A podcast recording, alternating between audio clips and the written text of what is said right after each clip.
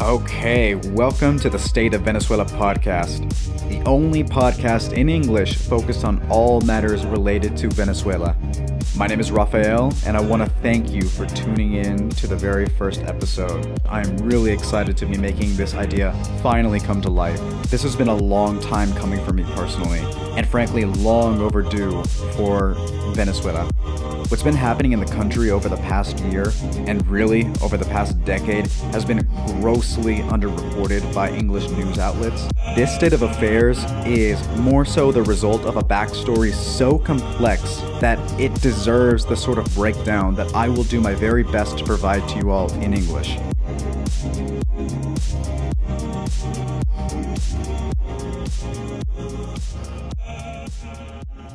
Joining me today is an independent journalist and photographer based in Colombia. He's worked for Al Jazeera, the New Humanitarian, and other organizations in Latin America. He's also the head of Muros Invisibles, or Invisible Walls in English, a journalistic organization focused on Latin America that works to give a voice to people who are generally underrepresented in the nations in which they reside. He's currently focused on the Venezuelan crisis, specifically from the perspective of the Venezuelans themselves, and I'm very much looking forward to hearing him share his story with you all. So, without further ado, Joshua Collins, welcome to the State of Venezuela podcast. Thank you so much for having me, Rafael. It's a pleasure. Thank you. Thank you. Very glad to have you on. So, I'd like to start off by having our listeners hear a little bit more about your background. Um, where is it that you're from originally? Um, the United States. I was born in Texas, although most of my life I lived in New York. Oh, okay. Okay. So, how did you uh, end up making your way to Colombia? um, originally, I was just looking for a change. I had been working on a legal marijuana farm in Colorado, and the isolation of such a rural life kind of made me want to try to start something fresh. So I came down to Colombia. Originally, that was three years ago. That would have been 2017. Um, originally, I was planning on looking into maybe starting a small business or something, but I sort of fell into journalism by accident by um, becoming really obsessed and and kind of in love with the issue of Venezuelan immigration specifically is kind of how I stumbled onto this. Yeah, tell me a little bit more about uh, Muros Invisibles. How did you come up with the name? Uh, so I ended up in Cucuta as part of this attempt to become a jurist, journalist because in 2017, at least in English language media, the story of the Venezuelan immigration was grossly underreported. Mm. It was before the story became kind of sexy in 2019 uh, with Guaido and the opposition and the efforts of the United States. And at the time, um, outside of Colombia, it wasn't really a story that was well reported in international media at Mhm. all. And just being on the border and talking to the millions of people that were fleeing, I was like, this is an incredible story that almost no one is talking about. So that's kind of how I got interested in the issue originally.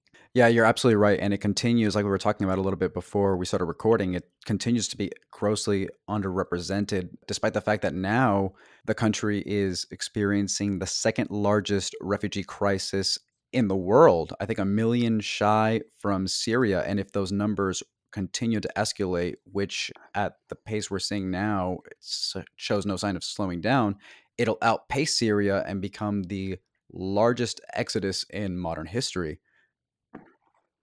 Yeah, it's the largest um, international movement of people in South American history, although the internal displacements within Colombia kind of rival that from the 90s during the height of the drug the war on drugs. Um, but the situation is a little complicated now because lockdowns in both Colombia and Venezuela have made transit next to impossible. Um, only around 300 people are allowed to cross the border for humanitarian reasons a few times a week. And there's actually um, an accumulation of people in what are effectively quarantine camps, like sort of open air uh, quarantine areas on both sides of the border right now. So for now, the immigration is kind of on pause. We'll see what what Latin America looks like in a few months. And correct me if I'm wrong, but as the figures show today, I understand that 80% of the displaced migrants that are coming out of Venezuela are staying in the region, but the vast majority are making their way to Colombia, correct? Um, I think it's eighty percent go through Colombia. I want to say that there the last the last estimate was almost five million people have fled according to the UN. That was from December of two thousand nineteen. Um, and the vast majority pass through Colombia because the other borders are inaccessible. It's really difficult. Brazil is ge- geographically sort of isolated. In order to get to the cent- the city centers or the more populated states from the Venezuelan border, you have to cross areas of really dense jungle where there aren't a lot of Mm. roads. So that's presented prevented Brazil from becoming a major destination. Also, there's language and cultural barriers that exist between Brazil and Colombia and Venezuela that don't exist between Colombia and Venezuela, which are really similar cultures that share a language. And a lot of them are going into, uh, as you mentioned, Cucuta, correct? Yep, that's one of the main entry points. I lived in Cucuta for about two years.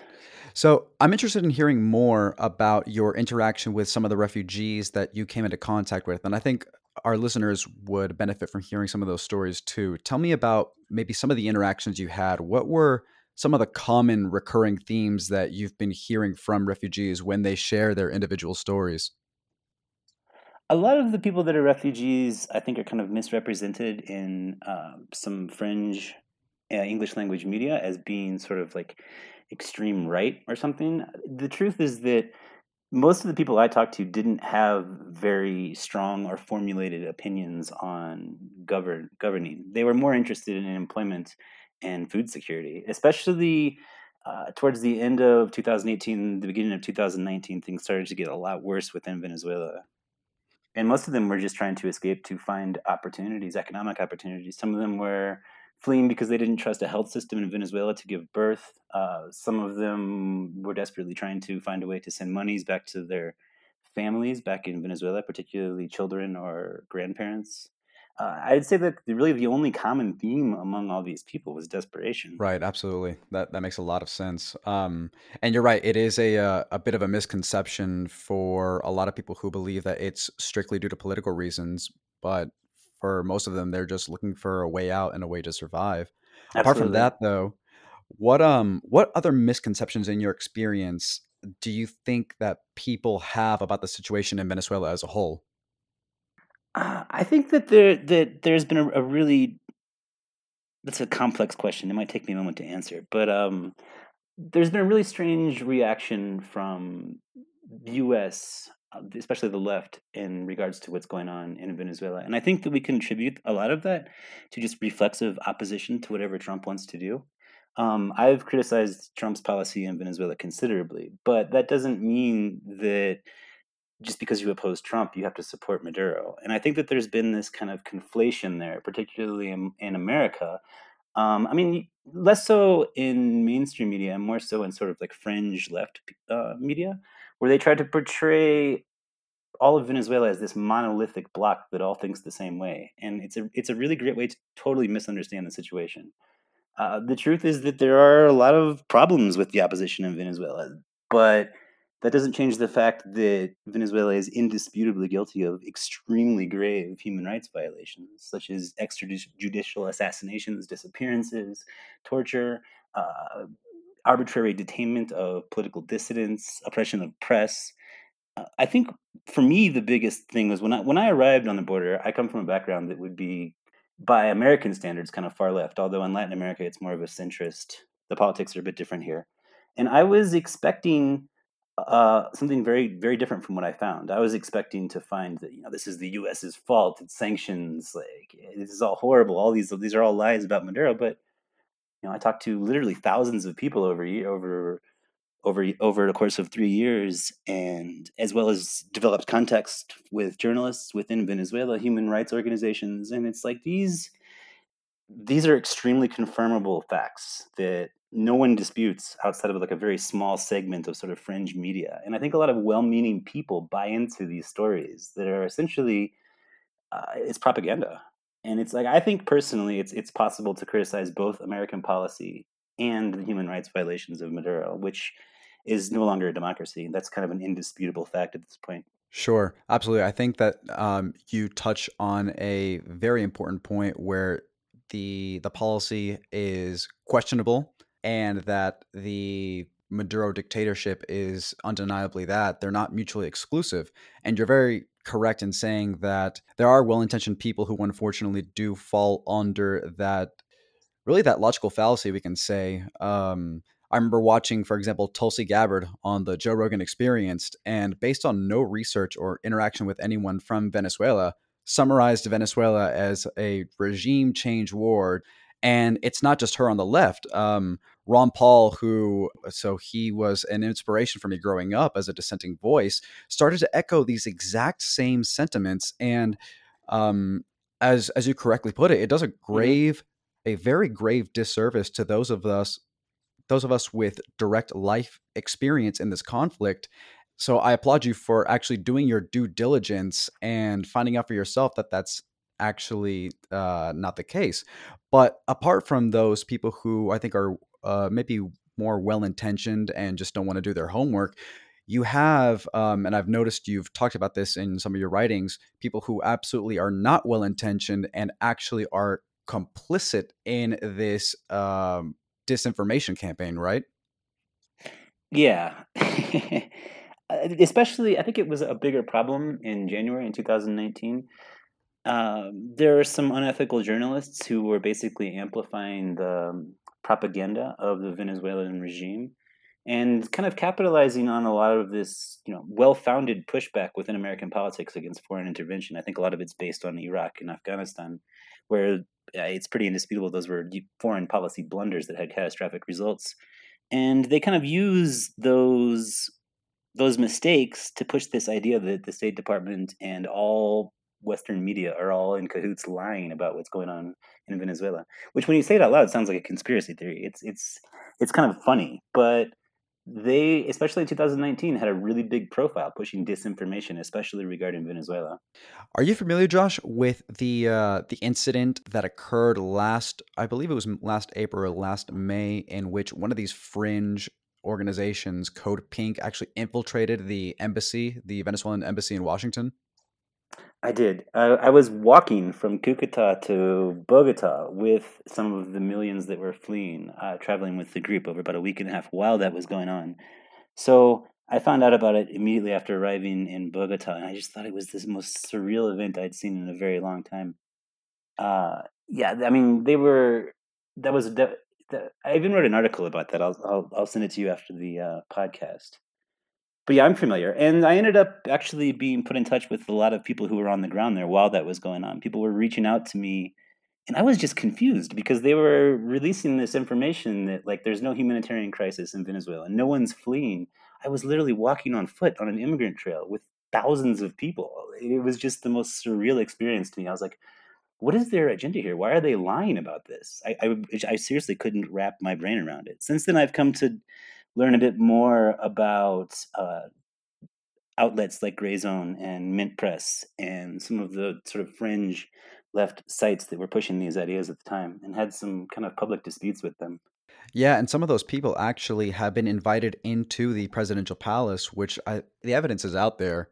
And for whatever reason, um, I don't know how they're able to suc successfully stake their claims. Or I don't know, in your experience, how do people normally react to the claims of these, you know, gray zone types, um, everybody else that makes up these uh, fringe organizations that basically strive to maintain this um, disinformation apparatus? I think that's part of a larger cultural issue, and I don't want to digress too much, but there's been a big push by a lot of world leaders to distrust media sources, you know, the fake news thing. And I think also that unlike you or I, it's like Venezuela isn't a daily part of the global community's life. So you combine those two social issues together, and you end up with a lot of sort of well-intentioned people who they go on Twitter, they search Venezuela, and they're like, "Ah, I don't trust BBC. Oh, well, who's this guy? This this Max Blumenthal character is, is saying some interesting stuff here about U.S. foreign policy. And they don't really bother to fact check any of it. They just that's how disinformation propagates, right? And the issue is larger than just that fringe media group. I mean, that's a global issue. That's why I kind of don't want to digress too much into that issue. I know we have limited time here. I would like to ask though, um, would you be able to give maybe an example of one of the more prominent instances of a disinformation campaign specifically on Venezuela so that our listeners can get sort of an idea of just how entrenched these figures and their backed organizations are in making sure that they're the leading voice in all things related to Venezuelan English that make our jobs, activists, journalists, and academics alike, that much more difficult? Sure. I mean, I can give you a pretty quick, easy one. In in the beginning of 2019, uh, before before before the uh, failed attempt to insert humanitarian aid into Venezuela that was organized by the United States, Colombia, Chile, and Brazil, um, the Gray Zone journalists Max Blumenthal and Anya Parampil specifically were in Caracas, and they were filming videos of themselves in luxury malls, uh, basically uh, trying to, to use this opportunity where this this this sheltered upper class was having some sort of semblance of a normal life. Uh, but the problem was at the time the, the monthly minimum wage in Venezuela was five dollars a month, and they released this this these series of videos. There's like a dozen of them, where they're claiming that in in opposition neighborhoods they're interviewing people and they're claiming that Maduro Maduro was wildly popular. They're claiming that there's no economic crisis, there's no shortage of goods, and I didn't see these videos until a few months later, and they directly contradict my experience on the border. I was watching a state collapse before my eyes. But as as we started off the podcast by saying, like at the time before the political crisis really reached its height, there wasn't a lot of English language coverage of what was going on in Venezuela. Now, these organizations were hyped by Telesur, which is the state-controlled media arm of the Venezuelan government. Um, so they got a huge a huge magnification in Latin American news, and then that was ended up being hyped by RT, the state-owned Russian media company. So you had this huge, almost global push for these ideas that were just patently false. It was a, a, a really dishonest framing of the situation. It's like, yes, I'm sure that in the richest areas of Caracas, life was pretty normal at the time, but that doesn't represent the other 99.9% of the country. And it was portrayed that way. And to me, that was really frustrating they were claiming that immigrants that I knew and migrants and, and refugees, I don't think it's wrong to use that term. They're, mm-hmm. they're, there's no active war in Venezuela, but the level of conflict is high enough to classify these people as refugees according to the UN. Um, we're saying that they didn't exist. And these are people that I was I was physically interacting with, that I had formed friendships with, and I had really a really negative reaction to them trying to do this. And I honestly honestly don't understand their motives, unless it was attention seeking or they are being paid. I can't confirm that, but it just makes me wonder. I think it has to be at this point because uh, when you look at the numbers, it makes no sense to try and confirm this notion that 5 million people decided to go on a five year vacation. Right. And even when I, I, go on their Twitter every now and then, and one of the most frustrating parts about these um, these gray these gray zone types, like you mentioned, the Anya Parampils of the of the world, the Ben Nortons, the Max Blumenthals. Mm-hmm. I don't know if you've noticed this, Josh, but they never never actively respond to their critics. Respond with, with threats and attacks, and I've I've seen them uh, literally lie about colleagues then put their lives in danger with these lies. They they dis, they discredit people. They're they're known for frivolous lawsuits. They print articles that have absolutely no basis in fact attacking their critics. They never respond to questions about policy. It's it's always direct personal attacks. It's how they deal with critics. Absolutely, because from from what I gather, and for, as you correctly assessed, they really don't have anything of substance to proffer. Would you say that's the greatest challenge that you have with your specific role right now? No, I don't think that's the greatest challenge, although it has become a hobby of mine to sort of push back on some of their narratives. Um, wow, that's a really complex question. What is the greatest the greatest challenge? I'd say uh, most of my like formal work isn't trying to contradict anyone's narrative. It's it's has sort of a humanitarian slant. It's more man on the street coverage. And I think that the biggest challenge right now is that US and European media focus has kind of moved away from the issue. So it, it's there's no conspiracy here. It's just a matter of the world is in flames. We have coronavirus going on. There were mass protests in the US. Uh, looks like half of the world is looking at a global economic recession. So I think my biggest challenge right now is just trying to get media companies interested in still covering what is a very captivating and important story. I, I agree 100%. That's part of the reason why I'm doing this this uh, this podcast as well. What would you say are some of the biggest areas of research that you're curious about or in another way of putting it, what are some of the things that you're researching the most right now? Uh, well, right now, due to lockdown in Colombia, I'm I'm trapped in Bogota, and I can't I can't really go to a lot of these conflict zones. Most of most of my most of my time as a journalist in Latin America has been field work. So now I find myself leading, uh, reading a lot of reports, but it's difficult in Venezuela because the government stopped releasing official information on crime statistics, medical statistics, and all we really have to go by is what the figureheads are saying. Um, so it's really difficult for me to get specific, real, reliable information on simple things like what is the homicide rate among women in Venezuela? It's not reported. Uh, you know, how many hospitals have power? Nobody knows. These are questions that the government is like actively squashing this information. And if I'm not there on the ground, it's difficult. It's a very opaque situation. I wanted to ask you about that as well because I know that at one point you actually were in Venezuela, right? I've been to Venezuela. Well, I've been to the border regions of Venezuela a number of times. Back before 2019, when the political crisis was as bad as it is, I used to cross informally from Cucuta into San Antonio and San Cristobal uh, through the churches. Nobody cared at the time. Um, it was like you know, a little bit unsafe, but no more unsafe than other parts of Latin America. But once the political crisis started, it became incredibly dangerous to be an undocumented gringo in in Venezuela, and I had some problems with that later on in Maicao. Yeah, uh, I wanted to ask you about that because based on what I read, uh, there was a point uh, in one of your travels to the country and in Maicao where you were actually taken by a member of the Guardia Nacional of the National Guard, right? Yeah, I was working on a story about gasoline smuggling on the border for Al Jazeera, and I was working with a Venezuelan journalist as well. We were both traveling together. We were trying to transverse the entire border from Cucuta to Maicao, which we did successfully. But in Maicao, uh, my Venezuelan friend went to go talk to uh, immigration. Venezuelan National Guard was manning the immigration checkpoint. And so I sat on the sidewalk in what I thought was Colombia. I'm still not sure if it was or not. And I was detained and arrested by National Guard, um, as was my friend who came to try to help me. When they found our cameras and equipment, they decided that they were going to try to extort us. They char- they threatened to charge me with espionage and terrorism. Um, just for your listeners, I'm sure you're aware, but the terrorism laws in Venezuela are incredibly vague and incredibly broad.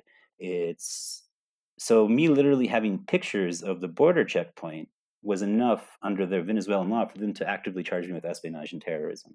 Um, they use the same really broad laws to just sort of arbitrarily detain protesters. Um, it's kind of a long story. Maybe I can send you the link to that. I guess you're aware of it, but your listeners aren't. But basically, I was held by Venezuelan Guard, later interrogated by SEBIN, which is the intelligence arm of the Venezuelan state. Um, they initially asked me for $10,000 to release me and threatened to send both of us to Caracas to which, you know, would be a really tough fate for a white American journalist and threatened my friend, whom we'll call Jose Rafael, uh, with torture. Basically, they were a lot more aggressive with him because it's easier for them to disappear a Venezuelan citizen than it is for them to disappear an American citizen. Um, after a few hours, we talked them into letting Jose Rafael go back to Colombia, uh, presumably to collect the bribe to free us and I was left to my own devices. I was held, I'm not sure exactly, but between like 12 and 18 hours, something like that, closer to 18, not quite a full day. But instead of trying to raise money for a bribe, Jose Rafael contacted his editors within two media organizations in Venezuela, the American consulates, Venezuelan um, contacts that he had within the government as well, and my my editors, he had my phone, so he contacted Al Jazeera and every editor he could find that I had worked with in the last six months. The result of which was, after about five or six hours, uh, there were four international media companies that were prepared to publish the story that Venezuela had kidnapped an American journalist, which would have been uncomfortable for the Venezuelan government. Mm-hmm. Um, so I was released. Now, my speculation on the issue is that Jose Rafael saved my life, and in doing so, ended ended up being exiled from Venezuela. I mean, he's still on their books. SEBIN made it very clear when they were releasing me that they had information on Jose Rafael's family, uh, his girlfriend at the time, his co-workers, and they suggested very strongly to me that if I were returned back to Venezuela, that his family would have problems.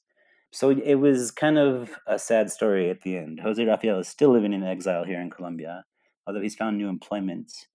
Uh, he had to give up everything, and it was a really strange and sad experience when it became one of my best friends here in Colombia. And for somebody who could have easily just walked away to make such a big sacrifice for me, really says a lot about the character and the bravery that a lot of Venezuelan journalists have. Something I have incredible respect for. I mean, I can even here in Colombia, I can go out in the street and criticize the government without fear of much happening to me. But that's not the case for Venezuelan period uh, journalists. I almost said periodistas. Excuse me. Uh, they're quite literally they're quite literally li- risking their lives in the streets every day.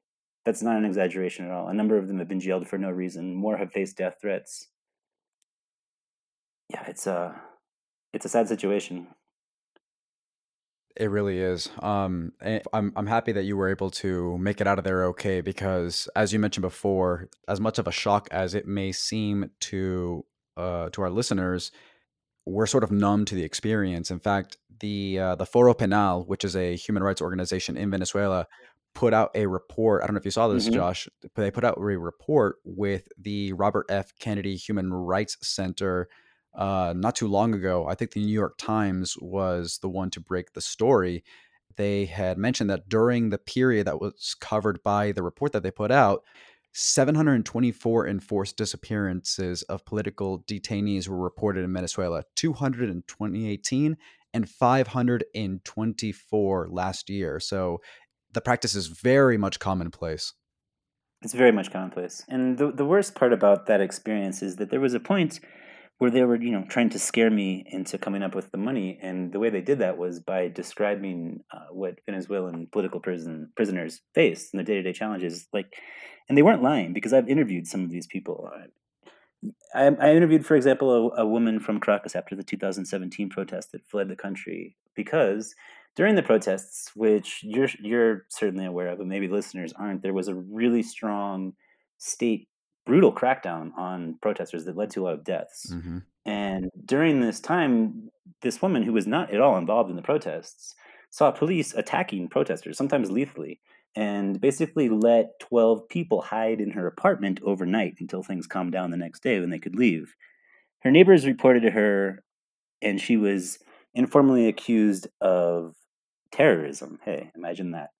Um, she spent a hmm. month in a prison in Caracas. The situations she described were abominable, and she was uh, detained arbitrarily. Her family was not notified. There was never any charges filed. Finally, after a month, they came up with the money to free her, which uh, effectively was just a bribe, and she immediately fled the country. But she described cells shared with 20 prisoners who were sometimes hostile. She described serial torture, sexual abuse of the female inmates. It, they weren't exaggerating how bad those conditions are for political prisoners. We've seen two high profile opposition members tortured to death in Venezuela in the last three years. And those are just the public ones we know about because they had a high profile. Who knows how many more of these people that are simply disappeared are dead? It's a dark thing to think about, but it's a daily reality within Venezuela and it's a reality that the international community at large needs to be aware of, certainly to fight and counteract this disinformation campaign that is really tantamount to the tales of Narnia that are being put out by Grayzone and their allies. Yes, it's true. Although, as a side note to Grayzone, Grayzone, I've noticed an interesting trend over the last two years since I started kind of following their work and that's that they have done this in a number of countries. They've done this in Nicaragua. They have done this in Venezuela. They've done this in Syria. They did this recently with China regarding the Uyghurs and the Hong Kong protests. And what I'm starting to see that really gives me a lot of hope is that you, all these people who actually live in these regions, or people who have studied these regions and understand what's going on across the board, they're all critics of gray zone. And I'm starting to see like a really broad consensus that these guys are just uh, grifters. I mean, they've been decredited as a source on Wikipedia, widely panned by a number of well known journalists from all the regions I just mentioned. And most of the writers are unable to work for other media companies now because anyone who works for a serious newspaper, one knows who they are, and two knows their history. And I feel like they've lost a lot of clout that they obtained in 2018, 2019. And I view that as a very good thing. And I think it's made them a bit more desperate. Another silver lining to add to that also is Telesur, as you correctly described, is the propaganda arm of not just Venezuela, but also of Nicaragua, of Cuba, of Bolivia at one point.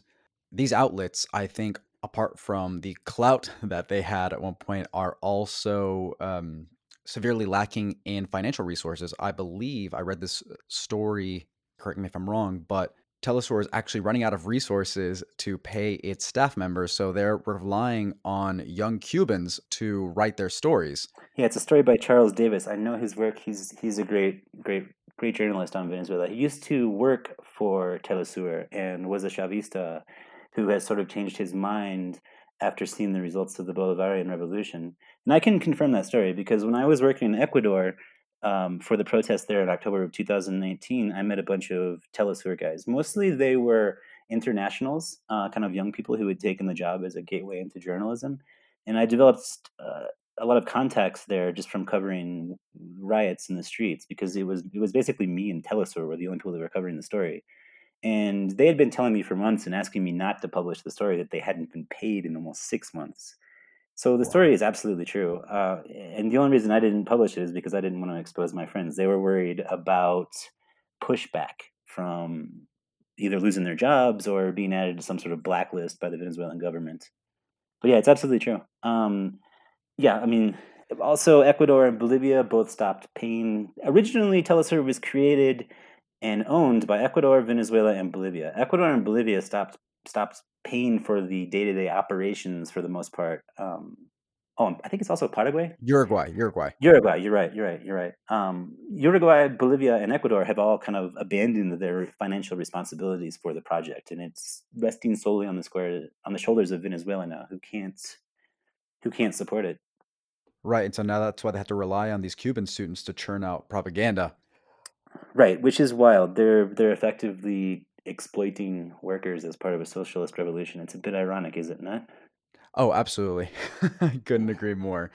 Um, while that is a um, definitely more on the plus side, one of the negatives that I've noticed over the past year is the fact that Venezuela, despite everything that we've talked about, despite the fact that uh, Michelle Bachelet, the head of the UN's Human Rights Council herself, denounced many of the instances of torture, of arbitrary detention of detainees. That report came out last year. Venezuela still found itself a spot in the UN Human Rights Council. So that's definitely one of the uh, biggest setbacks, I think, in terms of stripping this dictatorship of its legitimacy. In your opinion, though, what do you think has been another obstacle or setback we could say in the last year when it comes to removing Nicolas Maduro, whether it be US policy, tactics implemented by the opposition? What, in your experience or just based on your own research, do you think has been one of the biggest things that has set us back in general? I think there's there's two questions there. I'd like to really briefly address the UN thing. The UN Human Rights Council has has long been kind of a farce. And I think it's really important to differentiate the Human Rights Council at the UN, which is based on a rotating member basis who are recommended by the people who sit on the board. And those people who sit on that board have long been uh, countries with histories of human rights violations, and they want more allies. But that council doesn't really have much power. And when you talk about things like the the UN Refugee Council or the Human Rights Councils that are that are that are, that are more academic based, they operate independently from that council. That council doesn't have much power, so I don't view that as. I mean, it's embarrassing, and the council is a farce, but I don't view that as being a very decisive factor in what's going on. Do you understand? Sure. Yeah. Absolutely. You make a great point. Um, but regarding the biggest problem with the way the attempts to address the situation have failed, I think um, there's a lot of them. There's been a lot of disorganization among the opposition, some instances of clear corruption. There's been a lot of competition within the opposition to sort of uh, outmaneuver each other, which are counterproductive. Um, I think, but the biggest, the biggest mistake that I saw everyone make was underestimating Maduro and the military forces. Chavez, regardless of whatever you think of his policies or his politics, was a very charismatic and smart human being. And he stacked the military with loyalists, and not just loyalists that were loyal to Chavez, but loyalists that were loyal to the idea of the Bolivarian Revolution, which was supposed to make the world much better place. I mean, if you listen to their rhetoric, it sounds very beautiful. So you have a military that is completely stacked with generations of loyalists. Furthermore, the other thing that Chavez did that was really smart is he got them involved in a lot of the corruption schemes. So whether that was um, you know selling official dollars abroad, that's a whole other story to get into, or illegal mining, or um, drug production, or smuggling of gasoline, or soliciting bribes. You have a you have a on the general's level in Venezuela, you have people that can't leave. Like if they leave, they're going to be criminals in other countries, right? They're allowed to go to maybe Cuba, and that's it. So they have an incredible incentive not to betray Maduro. And I think that Trump grossly, grossly misunderestimated uh, how the base of support for Maduro within Venezuela is small, but it's extremely loyal, and they have all the guns, right? I think that that was the biggest mistake from uh, a geopolitical calculation that was just completely Mm-hmm. squandered by the Trump administration. Yeah, I, and I think um, basically that that's really what ended up happening in terms of some of the setbacks in the Trump administration's policy toward Venezuela. It's really become something of a Pandora's box, we can say, because we have no idea what's going to happen. And it leads to this level of unpredictability that has already reached record highs in Venezuela and throughout the Venezuelan diaspora, waiting on sort of the next set of orders from the Guaido camp. Because if you'll remember, all of us, we all did our due diligence. When we were asked to march, we marched. When we were asked to share um, certain bits of information, we did all of it. So there's sort of like this um, feeling of resentment, you could say, among Venezuelans who are sort of asking, you know, hmm why are we in this state of inertia when we put in really maximum pressure? Yeah, there's a, there's a lot of there's a lot of it's a complex it's a really complex issue and there's a lot of people to blame i think is the best way to put it. There's room for a lot of interpretation i guess.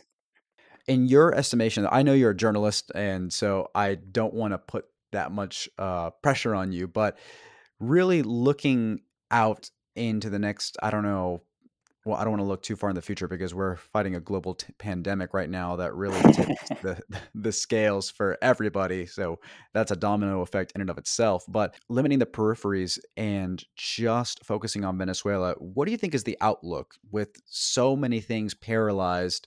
Um, directly as a result of the pandemic, but also because we're sort of at a political impasse. What prospects do you see in the future for the uh, the internal struggle as a whole? I always say that it's it's kind of a waste of time to try to predict what's going to happen in venezuela venezuela is one of the most unpredictable places i've ever tried to learn about in my life and in some ways that's a beautiful thing so uh, I want to preface this by saying I could be completely wrong. Many other people, much smarter than me, have been many times over the last three years and before. But I think that what's going on in Venezuela right now is is massive collapse. Uh, gasoline shortages, light shortages, uh, power shortages, people that don't have running water in the midst of a pandemic. And furthermore, you have a number of armed actors that, that go beyond just the government. I mean, we're talking about groups that were originally Colombian rebels who started to set up camps there in the 90s who have since expanded, like ELN and the FARC dissident groups who didn't sign on to the peace agreement in Colombia. You have local gangs, you have uh, factions that control various parts of the legal economies in the country. And I don't know much about predictions on, on a geopolitical level, but I do know that when you have millions of armed people that are all criminals with very little loyalty towards one another, that's a very volatile situation. So if I had to make a prediction, if someone forced me, I would say that at some point there's going to be armed conflict within Venezuela. And that's a sad thing. I hope that a political solution can be found before that happens. Yeah, I really hope that we can try to avoid as much as possible any any further any further oppression, repression, and bloodshed, because Lord knows that uh, we've had more than our fair share. Um, so I just have a couple of questions left, Josh. Number one, as a um sort of as a positive moving forward for our listeners, what are some steps that the average Joe could take to learn a little bit more about Venezuela? And for those who are who want to learn more and actively sort of, I guess, let people know when something or someone is being misrepresented to try and resist this overwhelming disinformation campaign? I would say the easiest and most accurate way to avoid disinformation on Venezuela is try to find primary sources.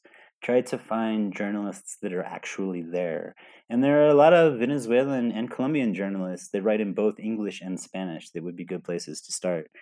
Um, I would also suggest avoiding anything that is just rewriting uh, Venezuelan government press releases. Um, there are a number of organizations that do that. Telesur, as we talked about earlier, being one of them.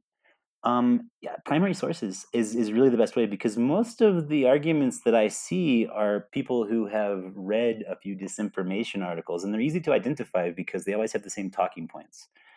And it's a complex issue, and there's plenty of criticism to be had of U.S. foreign policy. I've written a lot of it, and I think just assuming that it's not a black and white sort of cartoon cutout, that there's a lot hmm more to the story. That there are, when you talk about the opposition in Venezuela, you're talking about a huge swath of ideological beliefs from left to right.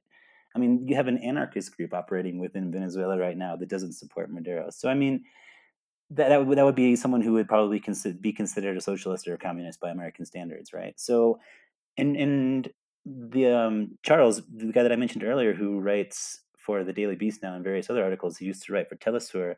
Uh, he's another great example of a real far leftist who is trying to get the the truth out about what's going on in Venezuela.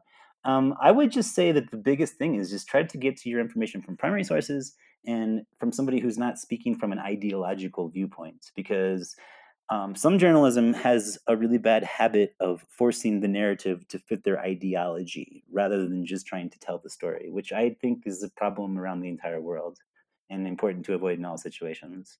Yes, I wholeheartedly agree. It's all about nuance at the end of the day. And with that, I'm actually going to go ahead and recommend my listeners also follow you because that's one of the reasons I sought you out in the first place, right? It's all about nuance, and I want people to know maybe different perspectives on what's going on in Venezuela, but also learn from people who have had those interactions and can tell you from a verifiable standpoint the reality of the situation without inserting their own uh, bias, let's say. And yeah, and you mentioned that you had Germania on the show. I would recommend her as a source as well. She's not currently in Venezuela, but her mother has a very long and a bit polemic history within Venezuela, but certainly uh, that would be another resource to check out in English language.